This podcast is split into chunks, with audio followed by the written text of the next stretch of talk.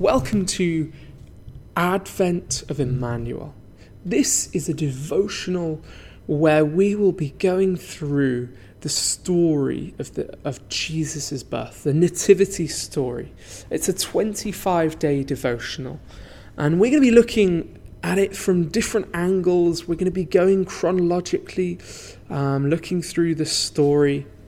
We're also going to be looking at the Old Testament prophecies of Jesus, because there are so many Old Testament prophecies that I think are so powerful and so significant. And I feel at times we overlook these things when we uh, come to our study of scripture and our, and our devotional life at Christmas. This is episode one, and it is an introduction to the whole podcast. Firstly, you might think Advent of Emmanuel. Why is it called this? Well, the word Advent means waiting. You, you probably recognize it from having an Advent calendar. The idea is that you, a chocolate Advent calendar, you, it, you open the little doors, don't you? Um, one each day, waiting for the main event, for the big day. So the word Advent means waiting. And what is it we're waiting for? Isaiah 7, verse 14 says, Therefore the Lord himself will give you a sign. The virgin will conceive and give birth to a son, and will call him Emmanuel. Jesus is Emmanuel. That word Emmanuel means God with us. I love this name for God. I love this name for Christ. The idea that God can come to earth in the form of a little baby is magnificent. It's majestic. It's beautiful. It's interesting because I I didn't actually until recently, until a few years ago, did I really grasp the beauty um, of this time of Christmas that where we celebrate Jesus' coming, Jesus' birth. I remember um, I, when I was at, studying theology at university. Um, before, really up until then, I, I kind of, in my head, I was like, well, you know, why is it that, why is Easter not the main celebration in the Christian calendar? Do you know what I'm saying? You know, the whole point of Jesus' life, right, is that he went to the cross and um, for our sins and was resurrected.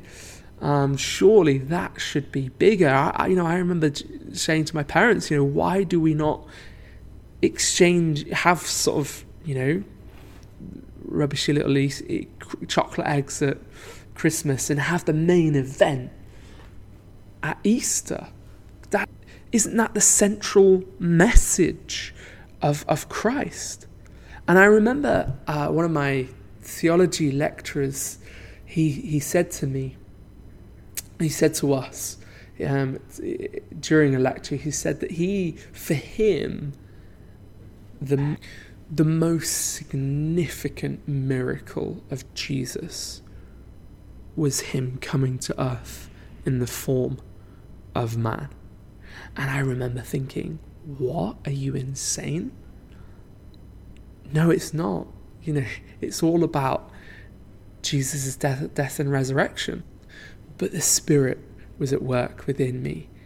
And, you know, I am not denying how beautiful and significant and powerful that Jesus' death and resurrection is. His life is, of course it is in Acts 2 it says that it was by his works and essentially his life, his his the miracles and signs and wonders that he was performing that he was accredited to us. But I've learnt also to gaze on the beauty of Christmas, the miracle of Christmas, God coming to earth as a little snotty nosed, dirty bottomed little boy. And I, I have a seven month old son.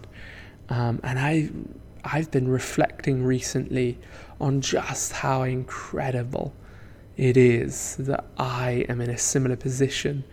Um, that that my wife and I we're in a, we're in similar positions to Jesus's parents. That Jesus was a boy, just like my son, and I think it's um, so remarkable and powerful that that God would humble Himself like that.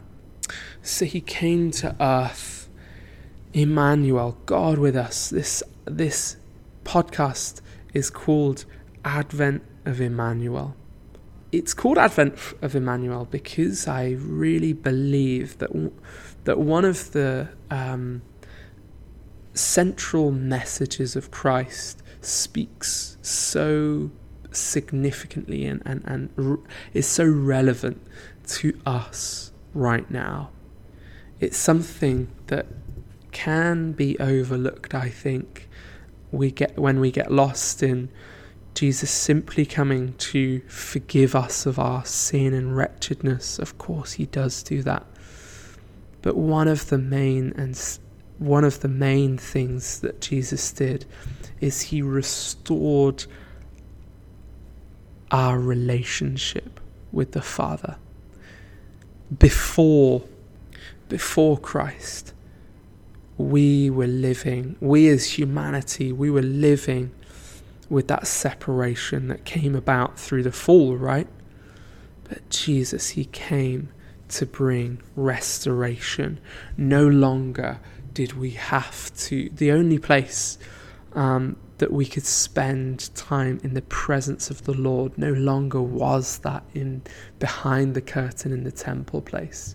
Jesus came to tear that curtain from top to bottom. There is nothing left. We have complete access to the Father. He truly is God with us. And this Advent, as we once more tune our hearts to Him, I wanted us to engage in the richness and fullness of His love and His ministry for us. I've always found the season of Christmas to be the season. Um, it seems like it's the season where Christians we we dumb ourselves, uh, we dumb ourselves down. It's almost as though we there's this mutual agreement that if we don't forget everything that we know of the rest of the story, um, then we can't really engage with the simple truths um, of the nativity story um, that we've heard for the umpteenth year.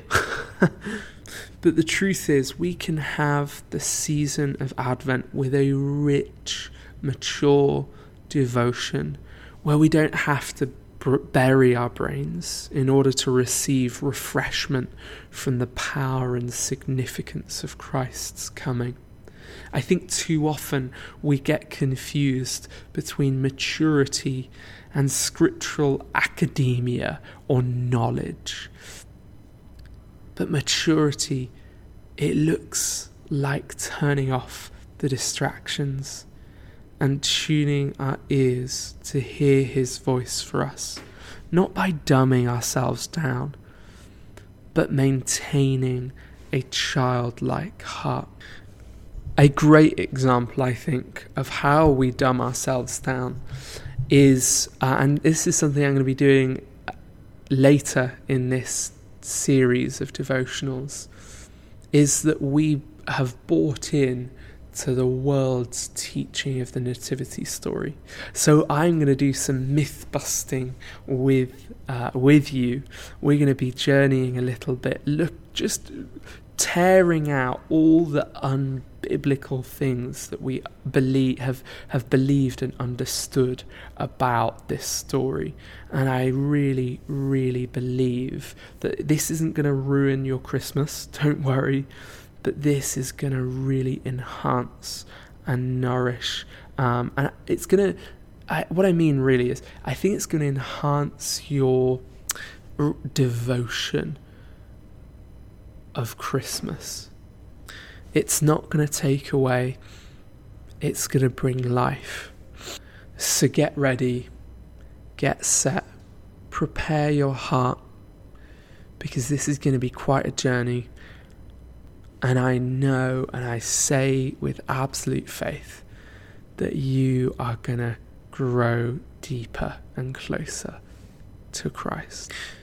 So, this today, this Christmas, and beyond, I encourage you to ready yourself for comprehending and understanding that God truly is Emmanuel. He is God with us, not for a period of time, but forever. He is God always with us. Amen.